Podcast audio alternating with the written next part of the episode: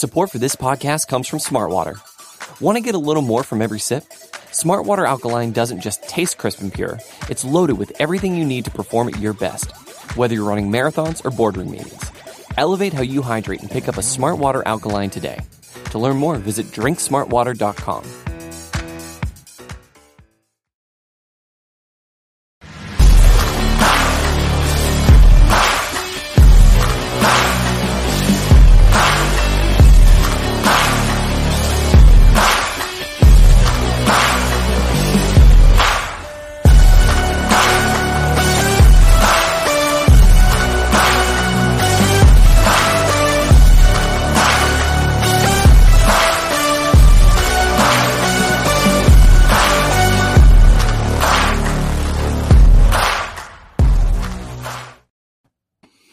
It's the aftermath, and we are doubling you up with some content on this episode because this guy dropped the ball last night and didn't do a post game show. So we're doing a full recap for you today.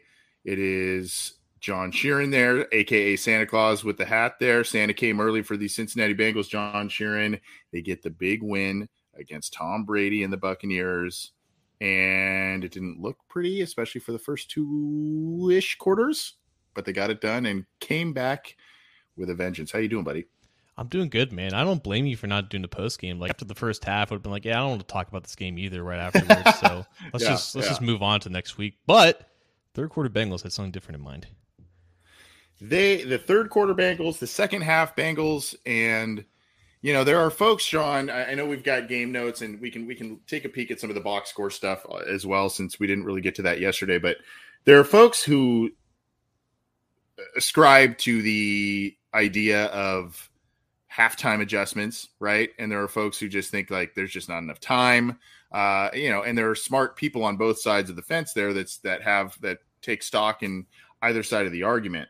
Um, I waver on it personally. I think I think you can't. I think there is such a thing as hey, we're just all we're, we got to do something different. Um, wholesale changes, completely tearing up the playbook, et cetera. I don't know that I really believe that, but it is hard to deny the notion of halftime adjustments when you specifically look at the Cincinnati Bengals, particularly this year, and just how different of a team they seem to come out at halftime. Last year, if you remember, John, last year what the Bengals were like excellent at was getting those points in and out of halftime. Right, right before halftime, they'd they'd slam the ball down downfield and they'd get a field goal, a touchdown real quick, and then they'd come out of the gates out of halftime and they'd do that. You know, they'd kind of do the same thing, and all of a sudden they put up ten points, and you're and the other team's going, "What what the hell just happened?" Right? This year, it's not so much doing that; it's more just, man, in the second half, the defense t- just does something completely different. The offense starts to kind of get its footing, and they just take it to teams. And case in point was this this Sunday against the Buccaneers. Yeah, I think offensively, there's something there's something to be said about not just working back from a deficit, but not losing your composure and not completely abandoning everything that was on the brink of working, just sticking to it and just having trust in the scheme, having trust in the talent to get work. But defensively, like they are truly like a top 10 defense when you just look at the second half. And that's not even accounting for the garbage time stuff. Like they are a legit shutdown unit when it comes to uh, success rate, when it comes to EPA per play. Like they're they're legit. And coming into this game, there was this rumor, a report that there was this disconnect between Tom Brady and the Bucs coaching staff about like the night before games or whatever. Brady would have this meeting with skill players about certain keys and adjustments on offense, and the coaches would know this. And apparently, Brady like dismissed this in in the week, but you saw like as the season's gone on, like the Bucs offense has been this stagnant mess where it's just occasional deep shots, but it's just a bunch of stuff behind the line of scrimmage and just nothing really coherent is going on. And then they look completely different in this first half as Tony Romo for like 70 times in this game clearly pointing out, oh, they're, they're so much different compared to last week or whatever because they're using play action, they're using pre-snap motion, and they just look like the classic Tom Brady offense from New England. And they completely abandoned all of that. And the Bengals at the same time just went dummy and just went after the ball every single play. Like obviously no one listening to this or has ever was ever watched the NFL has ever seen a defense force five consecutive turnovers. I guess four considering one of them was in special teams, but it was just insane to see that quarterback of all quarterback quarterbacks be at the expense of this improbable comeback that again just doesn't happen to that guy. He was 89 and 0 when leading by 17 points to the half, and he just that's insane. That's imploded. an insane statistic. Yeah, yeah. Um, I mean, you look at you look at Joe Burrow. Aside from that, oh so irritating tipped pass interception close to the line of scrimmage, uh, a very very efficient game. You look at the 200 yards. Well, here's the thing. We'll get to team stats in a minute too and stuff. But when you look at man, the Bengals just weren't. You know, you look at the rushing yards. I mean, they did 11 for 21 for Mixon, Perine. Well, the, the the thing is, John, 200 yards passing by the by the quarterback and whatnot. The total yards were affected because the for the first time it seems like this entire year the Bengals got short field after short field. Um, and, and, then there, couple that with some inefficiencies on offense, obviously in the first half. I mean, Mike Evans himself was outgaining the Bengals offense uh, at one point in this in the second quarter there, but uh, I mean, it, it, really, when you look at the lack of yards or, or, or whatever, and you kind of go, man, what kind of happened here?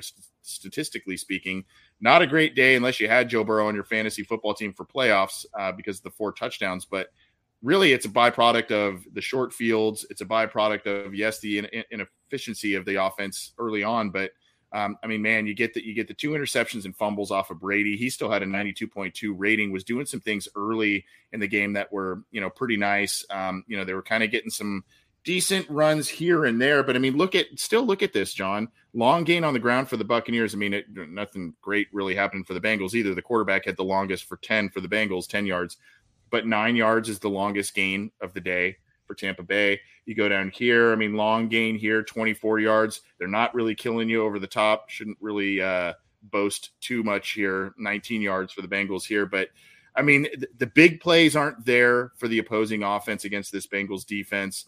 Um, and then you got guys like Logan Wilson and Germaine Pratt, who we'll talk about in just a second, but they're playing really well on this defense. And, um, you know, the, the four turnovers in this game were absolutely critical, particularly with the Bengals offense not playing well early. When you talk about the tale of two halves, like the first half, like I mentioned like classic Brady was on display where he was just picking apart the defense over the middle, a lot of in breaking routes. Like the first play of the game, he targeted Dax Hill with Chris Godwin. Like we talked about, like yep. he was going to try to exploit yep. that. And early on, Dax Hill was not very sound in coverage, and rightfully so. It's his first start at that position, and Godwin's really good. Mike Evans was absolutely torching Eli Apple for the first half of this game. I yep. think Pac Man Jones went to Twitter and kind of ripped him a new one, but he was kind of right. He gave up, I think, eight receptions for 100 something yards and the pass rating of 140. Mike Evans looked like vintage Mike Evans in this game. Yeah. And then when the second half started, you started to see the middle of the field kind of close up a little bit. And yeah, so there wasn't any, you know, huge passes over the top of the Bengals defense, but I think at least five receptions of like 20 or so yards to multiple different Buccaneers receivers. But like like we talked about, they're not a very good running team, even with Fournette kind of finding the second life in this new team. So yeah, the long run of nine doesn't really surprise me. DJ Reader and BJ Hill continued to play really well. And Anthony, I think it was impressive that without now both of their starting defensive ends who are really good at setting the edge. I think Cam Sample and Joseph Ossai did a good job in those roles as well.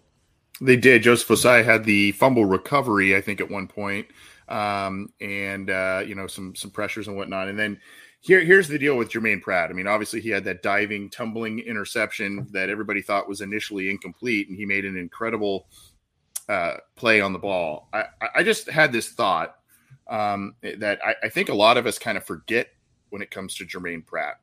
And that thought is, I saw a good take by Son Bengal Sons on on Twitter earlier today, talking about how he's basically he, he very well could be the best, the team's best linebacker at this point, not Logan Wilson. There's an argument to be made there. Here's the deal with that, though. When you see these these interceptions start to come, you start to see the athleticism show up a bit more with Germaine Pratt. A lot of people forget that at NC State, his first two years, he played safety. He played a safety role at NC State, and then they transitioned him to linebacker because he was just too big.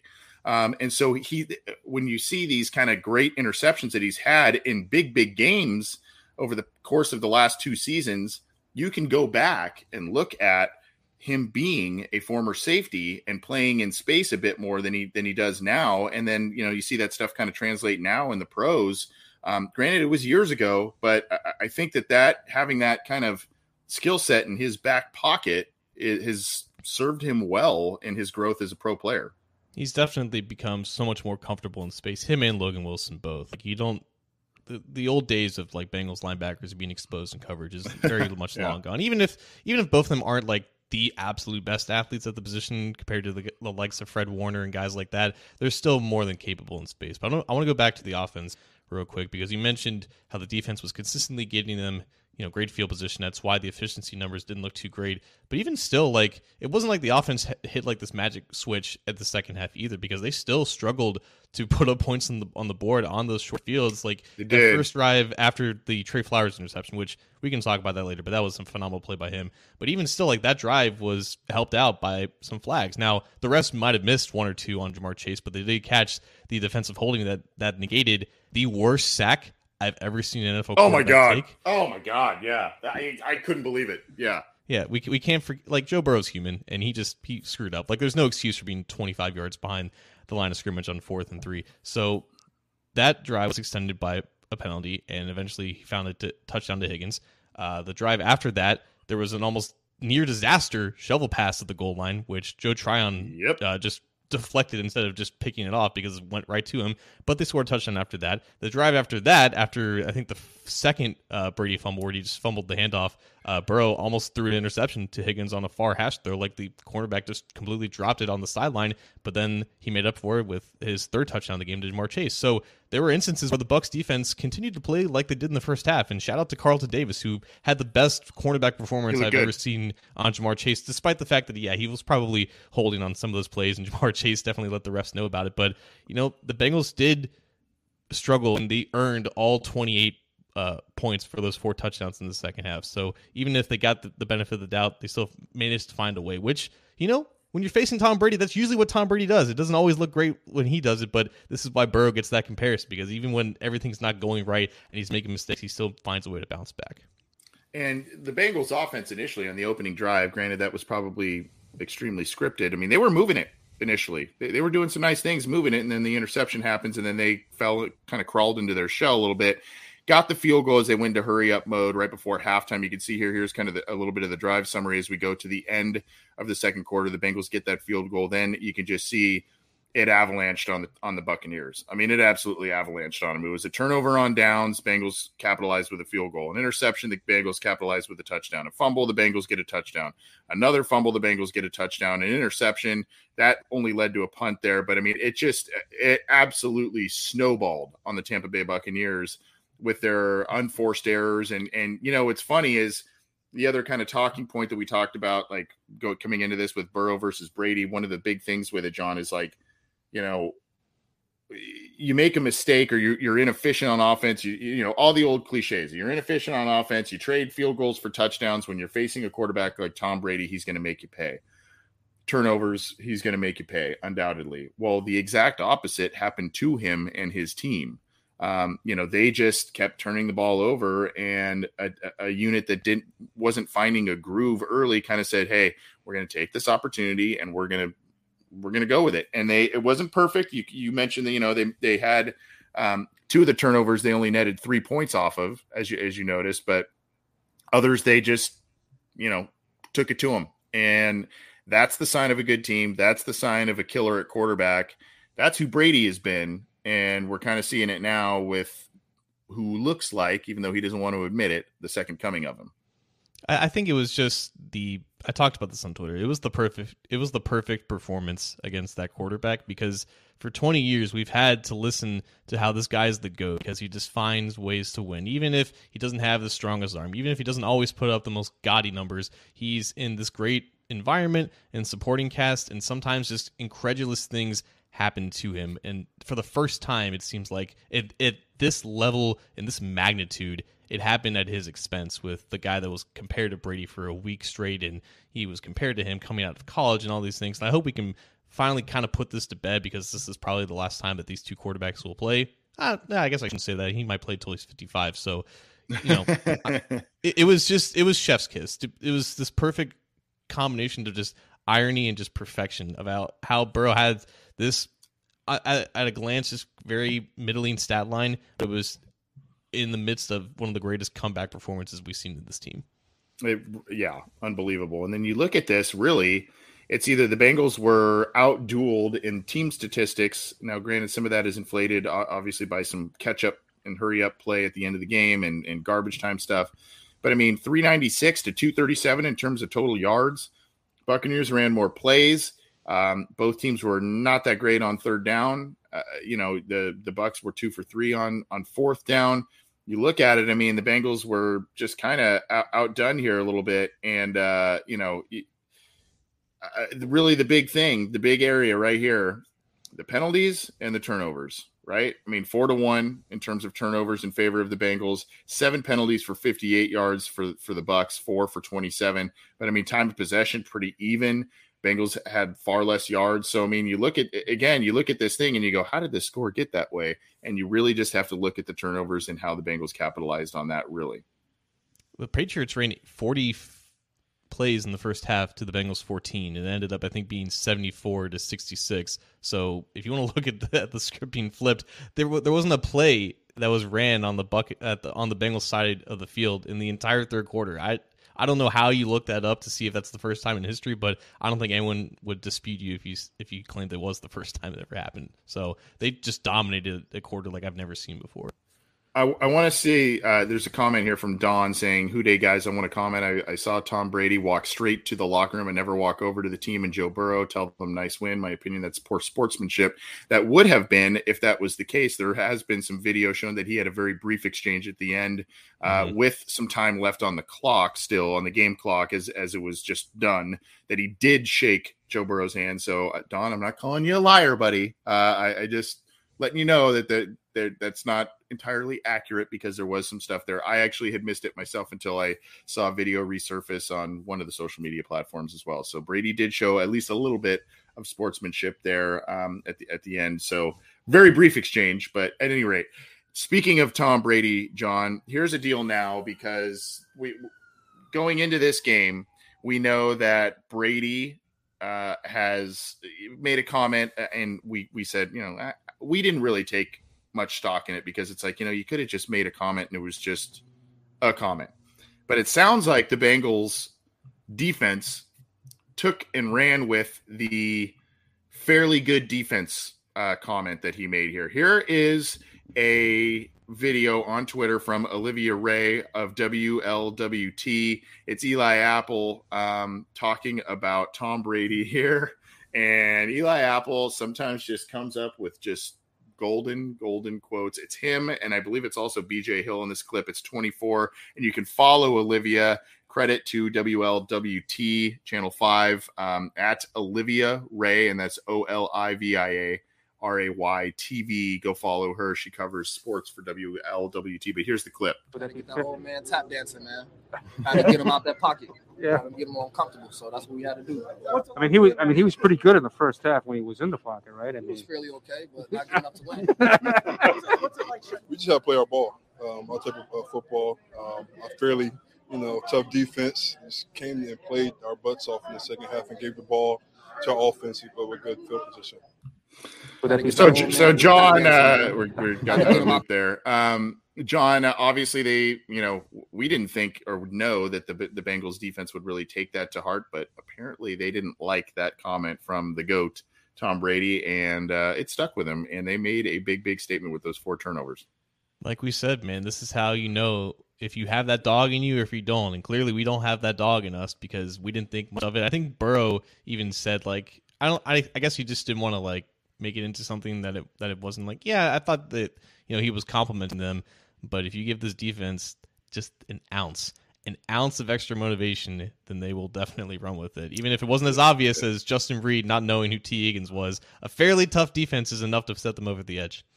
Yeah, a fairly tough defense. That is right. Uh, I so as we kind of continue to to dissect this game a little bit here, uh, you know, one of the things that comes through here based on going into this game and and everything, the Bengals had were, were pretty beat up. Mike Hilton didn't play in this one. Trey Hendrickson didn't play in this one. Sam Hubbard left the game. We'll have more on that in just a little bit.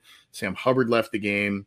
And you know, you have you have Dax Hill in there, you got, you know, no Chidobe Awuzie, no Hayden Hurst. I mean, the Bengals were pretty decimated on their roster this week. And I feel like one of the biggest things about this team this year, as opposed to the one that made the Super Bowl last year, last year they, they remained pretty dang healthy throughout the entire year. and so they weren't really overly tested. I think more it was more a fatigue thing by the time the postseason was wrapping up, guys getting a high volume of snaps, that sort of thing.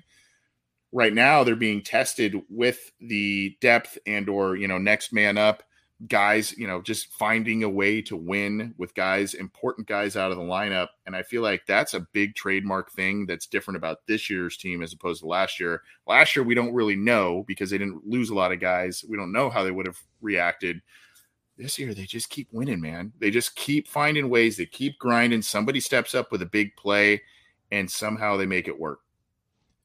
Zac Taylor said it perfectly in his post game presser if there is a weak point in this defense, he's got to find it. Like th- this defense had, I think, 18 players play at least 20% of the snaps on defense, which is more than usual considering the, the amount of injuries that they've suffered and the amount of guys that they have to turn to to compensate for those injuries. I look at the the Trey Flowers interception when you had Dax Hill on the field at free safety, you had Joseph Ossai and Cam Sample as pass rushers. You had Trey Flowers, obviously coming off the edge, appeared to be in man coverage against the tight end and it's a pre-snap look where it looks like it's going to be a cover zero blitz. Brady makes uh, adjustment at the line of scrimmage, and check out Bengal Sands on Twitter for like a visual breakdown of this. But on post snap, they drop eight and they cover the middle of the field. And Trey Flowers is the flat defender. Vonn Bell is the curl defender, and the tight end sits down between both of them. But the fact that that post snap drop into eight was deployed so perfectly, mind you, with multiple reserves and backups in there, that Brady held the ball for half a second longer than he probably should have and allowed Trey Flowers to make the break on the ball and make the interception. The fact that this defense doesn't miss a beat no matter who's out, like Trey Hendrickson, Chidobe Awuzie, arguably the two most valuable members of this defense, did not play in this game, and they still he- held Tom Brady to, I think, 60 second half passing yards before a garbage time touchdown. They turned mm-hmm. the ball over four times against an offense that was clearly finding its rhythm. The fact that they can lose guys and still manage to remain a stout second half defense and not let the game get too far away from them. And that's just enough when you have typically an elite offense. It's incredible. And it's just a testament to the scheme, the culture that's in place that even when you have multiple guys having to replace some of your stars, it just ends up not mattering. So let's. Uh, I mean, I, I, know we'll look forward here later in the week as we do our Thursday show with the with the Patriots game coming up for Christmas Eve. But uh, you know, here's here's the thing with it, man. Um, now you know you've got edge edge players Cam Sample, Joseph Ossai, Jeffrey Gunter right now. Uh, Sam Hubbard's going to be out. We don't. We think Trey Hendrickson will probably remain out this New England team coming up is is this. Um, but here's the other difficult thing with it, John. Short week, away games, all that kind of stuff. Uh, uh, it just it presents a big challenge, even with the team showing that they can still find ways to win. Um, you know, the, uh, regardless, they need to get some of these guys healthy, get back, and these guys are are that don't play a lot of snaps or are on the younger age type of spectrum, they are being forced to grow up pretty quickly in terms of being a pro player. Yeah, with all that said, if you can't have either Hendrickson or Hubbard out there against any offense, it is going to be difficult because I think Sample and Ossai, they're fine players. Jeffrey Gunter got some some look here because of, of Hubbard's injury. But not only are those t- your two best edge rushers, but they've also been phenomenal against the run, phenomenal setting the edge. I mean, we all know about what Hubbard could do, but Hubbard particularly, yeah. Hendrickson has made a leap there, and that that requires Ossai and Sample to just play more snaps, and the more those guys are out there, the more that they're going to be tested. So, you know, again, not to look too far ahead, New England's bread and butter is running the ball, and if they can get to the edge on those guys, like it can lead to some issues. Like obviously, it's not going to be pretty, just like it was in this game but they they find a way to figure out what's working. They find a way to kind of get into their zone, and yeah, we'll see if these guys get healthy. Like I think Mike Hilton is on the way back. That's at least what he said after the game. Cam Taylor Britt, I think, said something similar. So we'll see. The fact that they have a lot of chemistry and cohesion with some of these guys that have filled in, I think that bodes well for them too.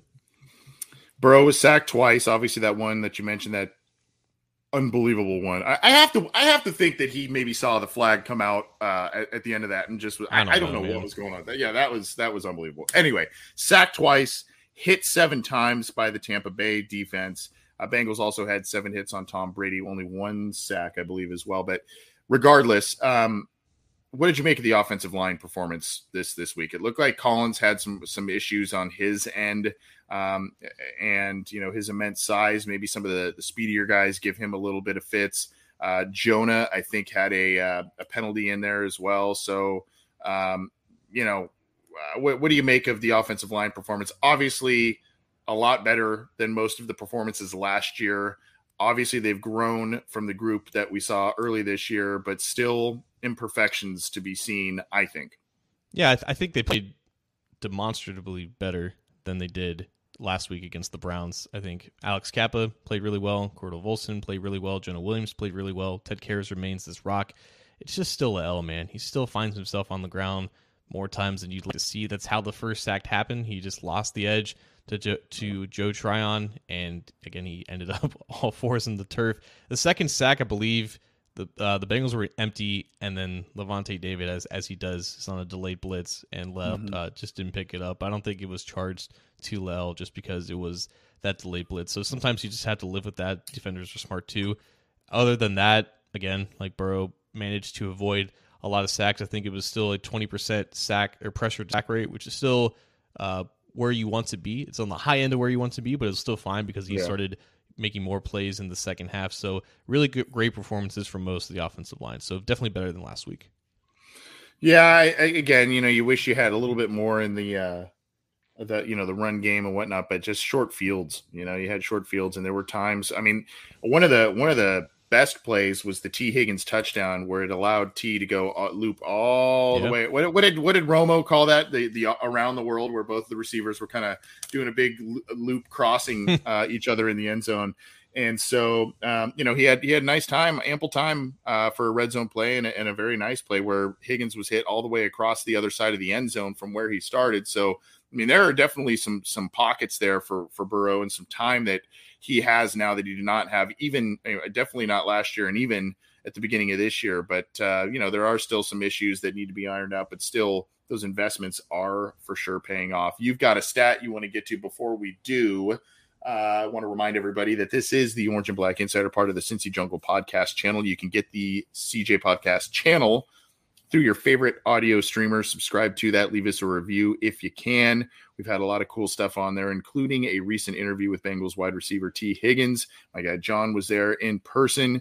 I got to chat with him from Southern California simultaneously. Pretty cool little chat with him. Good to see him ball out this week with a touchdown catch as well after that. So go back, check it out. Great guy. We love chatting with him. And of course, we've got great stuff from Matt Minich, Bengal Jim and friends, all kinds of stuff. So you got to get it on your favorite audio streamer. And then, of course, our show, the YouTube channel, if you like the video stuff, you can subscribe to it. The icon underneath John, under the SB Nation side uh, logo for our wallpaper back there. Click that, subscribe, click the bell to be notified when we go live, when new content is available. Memberships are available too. If you are so inclined, we'll get you some exclusive content there. And then, of course, uh, you got to like the Cincy Jungle Facebook page. Give that a thumbs up too, because all of these shows, when they do a live stream, live stream there too. So you'll want to check that out. But John, you, my friend, have a, a little bit of a stat for us that we want to sink our teeth into.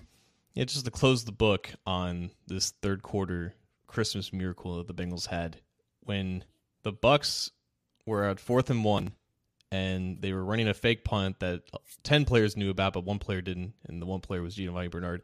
The Bucs had a winning percentage probability of 82%.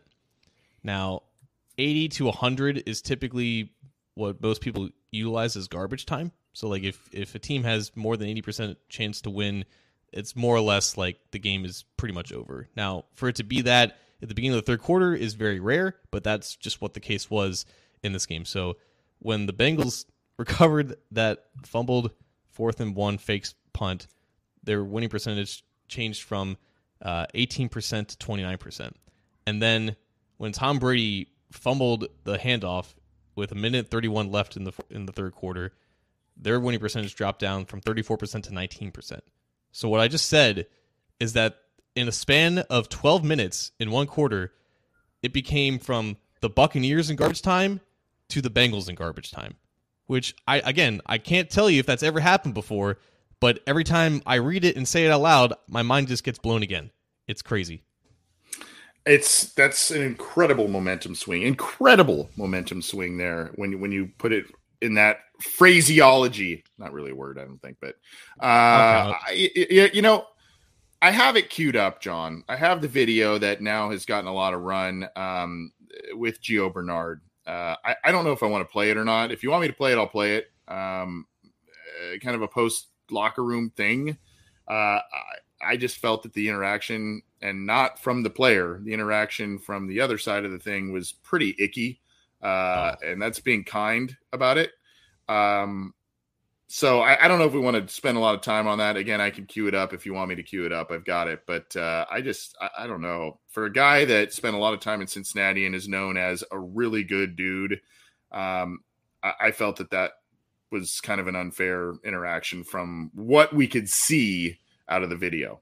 I I cringed so hard watching that, and if we are to play it, we should put a cringe warning. But I I have no qualms if you don't want to play that because it's very uncomfortable.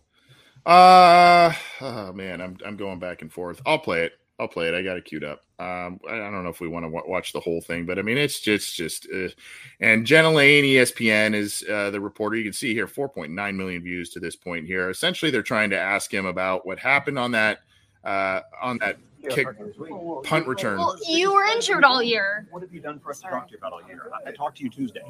Just don't just talk, don't say you're not talking because I didn't talk to you all year. You were also injured most of the season too. Just relax. Can, can I can I go to my family that I have outside? And you all can. of a sudden now, just just don't say we didn't talk to you. We, all year. we just wanted to ask for your perspective on what happened You're there. involved in one of the biggest plays of the game. okay. Thank you, dude. I appreciate That's your all. time. We do. We won't hold you. We, we would have talked to you in the season, but also you were injured. Just tell us what occurred on the on the punt. Miscommunication. That's all it was on my part. I take complete fault for that. Did Was you it a know- fake? I don't know.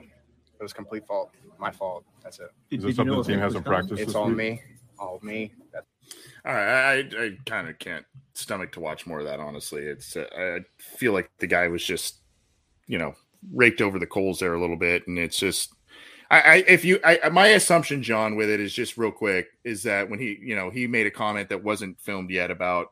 Uh, Gio probably made some sort of comment about, oh, now you want to talk to me now that I'm here and I screwed up. You haven't wanted to talk to me all year, but now you want to talk to me when I when there's a screwed up play or something like that. And he wanted to leave and go see his family. And then they're like, oh, you know, there's this heated exchange. They kind of said some, I don't know. I, and then of course, all class Gio just takes the blame, falls on the sword, whether or not it was his fault or not. Um, I, I don't know, man. That just really that didn't sit with me well. the, the at least to me man like the the point the the genesis the goal the purpose of being a sports reporter is to give the players a voice and if a player decides that he doesn't want to use his voice then at least from my pers- perspective there's just no sense in pushing it there's no sense in using that just heinous line like what what reason will we have to talk to you if you were injured like the the, the classlessness oh, of that oh, is is oh. nauseating like that that dude is just not professional at all. And neither is Jenna for posting it and then double down on it and saying, We're journalists. Our job is to get to the bottom of this. No, that's not your job. It's if that, if that whole shenanigan that you just pulled is your job, then you should find a new job. I just yeah, I I don't know. I I'm we we you and I pride ourselves on trying to be, you know, at least relatively professional in, in what we do, and we don't have, you know, direct locker room access on the daily. We've we've had some cool guests on here and whatnot, and I don't know. You and I, I, I know, really, really try our damnedest to show as much respect as possible for these people to come on our show and talk talk to us and all that kind of stuff. And so I don't know when when you see that, especially a guy like Gio, because we know him to a certain level, right? Um, I mean that, that that's a good dude. That's just a good dude. And to see that, I just it didn't sit well with me, and I didn't want to give it even any more attention, really. But I just, ugh, it just didn't sit well with me. Well, it's it based off of what he said. Like it seems like he doesn't have a great relationship with them in the first place, which kind of tells me that they're they're they're like this is kind of normal behavior for them, and this is the maybe the first time it's being publicized. So I don't read too much into it, but like Gio was always phenomenal with Cincinnati media, and obviously Cincinnati media is great, and you know they never gave him a reason to you know or they they never sparked anything like this. So this, if I'm reading into it a little bit, it just tells me that yeah, this is maybe not the first time something like this has happened. Right. Uh, quick talking point, just to get away from that ugh, whatever. Uh, you know, I'm seeing some some talk in the live chats, and I think it's just a quick. You know, we don't have to spend a lot of time on it, but you know, we're talking about a team that in primetime games and big time games against big time players, et cetera, et cetera. You know, for years the bank that was the big Bengals issue with under Marvin and sometimes Carson. A lot of it under Andy.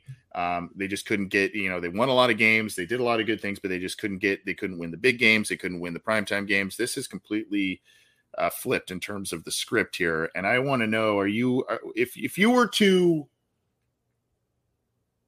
if you were to place the, um, I don't know, I, I blame's not the word. If you were to say like, you know, this person is responsible for that great turnaround, uh, for the Bengals in that regard. Would you say it's more the head coach and or coaching staff, or would you say it's the quarterback that has initi- more initiate? I think I think it's both. I think we can say it's both. But what what would you credit more in that regard? So, like, I want to say, uh, I, I want to say both too, but I think you have to give credence to the fact that the coaching staff and the marriage between the coaching staff and the front office was here before the quarterback came here. And it, it doesn't take a special football mind to, you know, make the decision to draft Joe Burrow first overall. And I, I think it's pretty sensical that Burrow would do his damnedest to institute some type of winning culture wherever he went.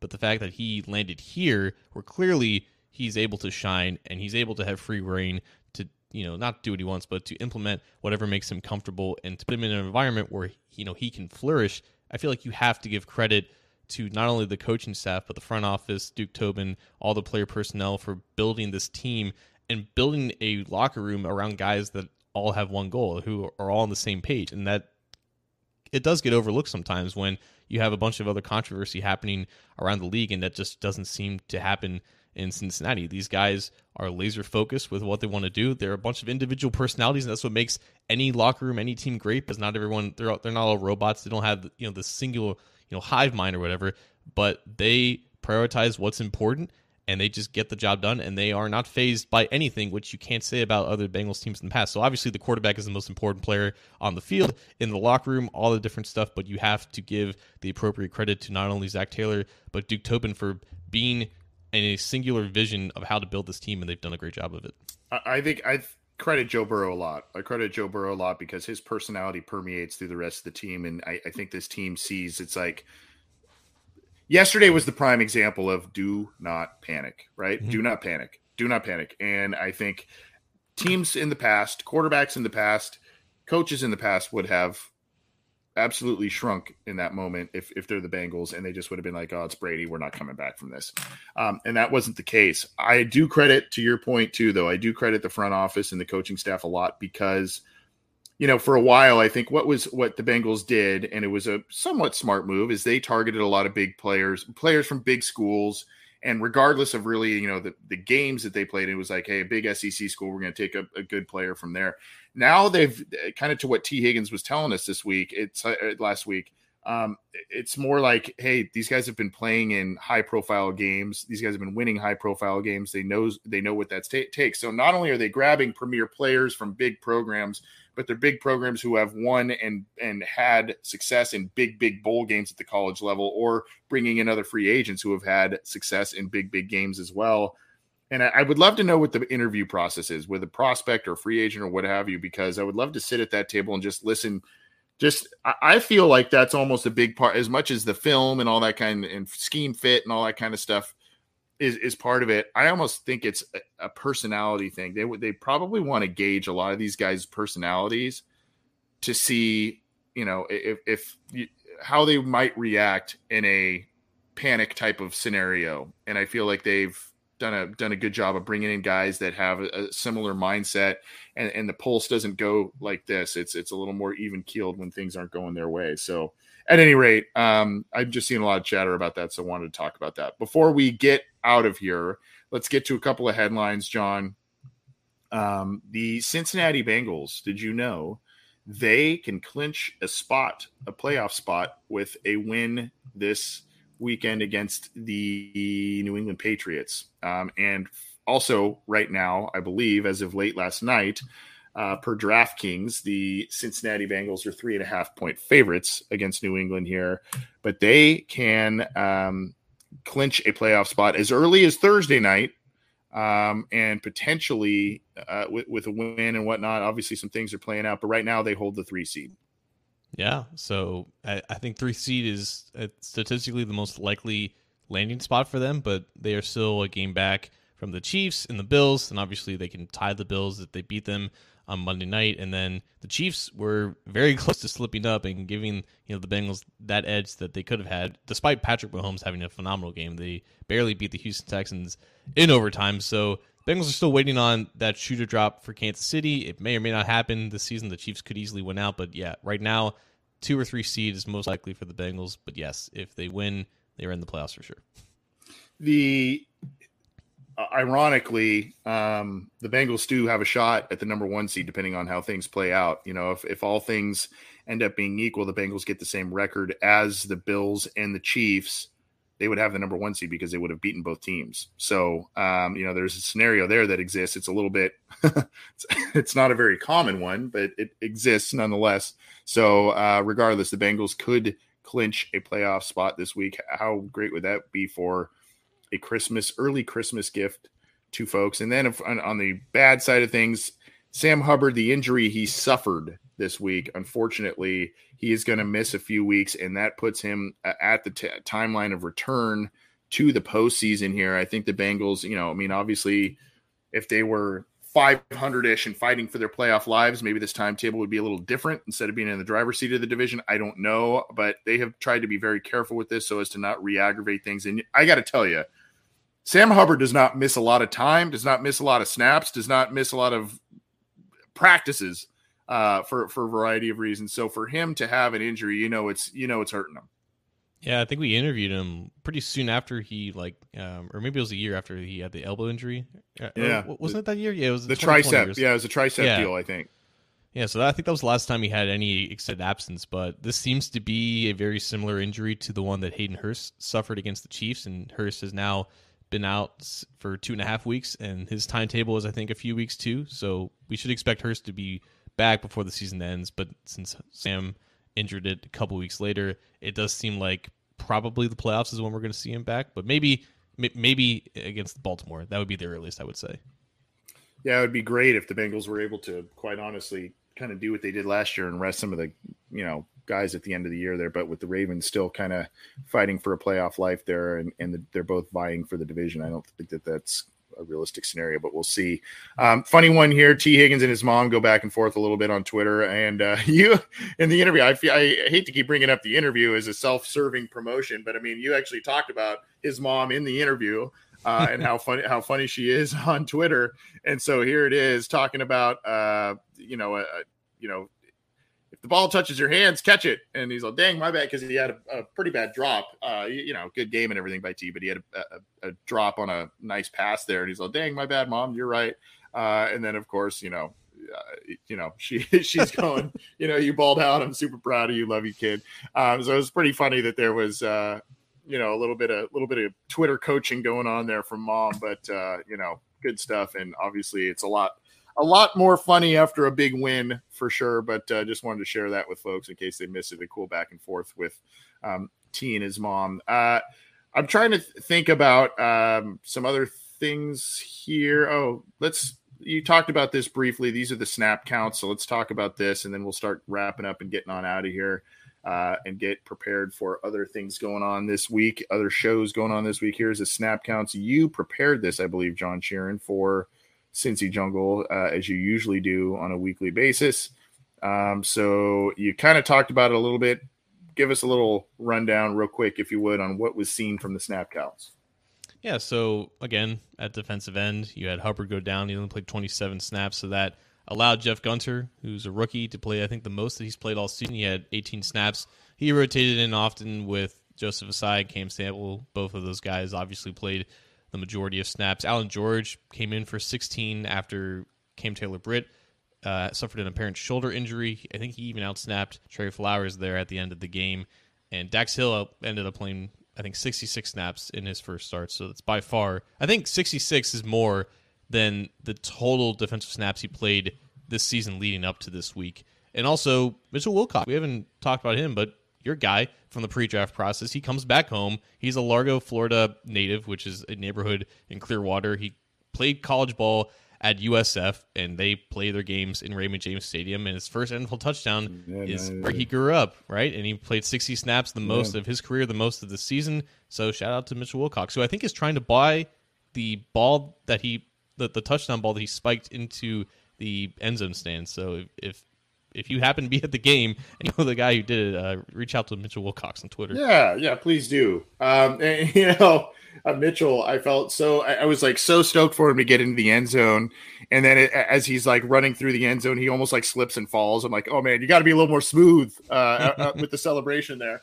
Um, but felt good for him. Yeah, and again, one of those guys who just steps up when the injuries are hitting and whatnot. So um, really, uh, you know, there's a couple of other things with the within the division. What, just one more to share, and this is the Baltimore Ravens as they are kind of the most relevant in terms of the Bengals right now, given the division race. But John Harbaugh being asked, and this is from Baltimore Beatdown, um, potential coaching staff changes. We're quote, we're not getting into all of that. So, hey, already having that question talked about, and I think they, I mean, they had already made some coaching changes this year at the defensive coordinator spot um, and other places. So, um, already talking about potential coaching staff changes there.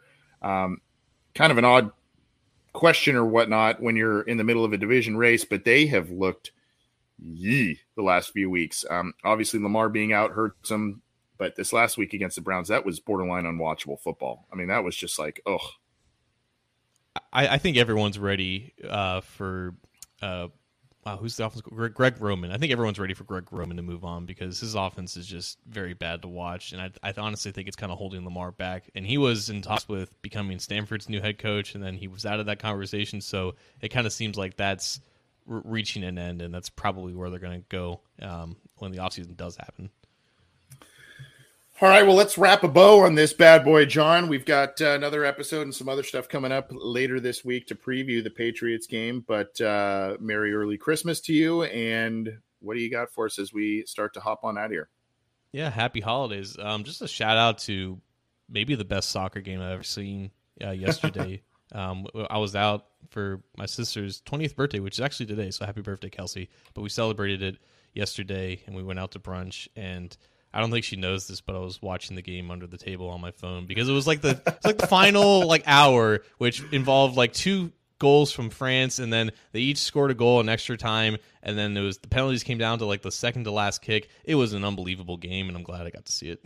Yeah, I, I didn't Sorry, Kelsey. get to see it. Yeah, I didn't get to see it, but uh, I heard a lot about it and watched a couple highlights, and yeah, it looked looked insane. But um, I don't really have too much more because I guess I could I kind of put my that that Gio video out there. That would have been something I would have I would have talked about a little bit there. But um, man, just just be kind to your players, please. If you're out there interviewing uh, interviewing folks, be kind, be kind, be kind.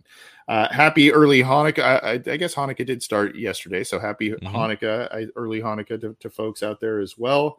Merry early Christmas, and we'll be back with more stuff this week. The Bengals get the big win 34 23 over Tom Brady and the Buccaneers. A big win, a huge comeback, and a hell of a lot of fun to watch and cover. So we'll be back with more this week. We'll see you, John. Have a uh, good rest of the week. We'll see you in just a little bit. See you guys.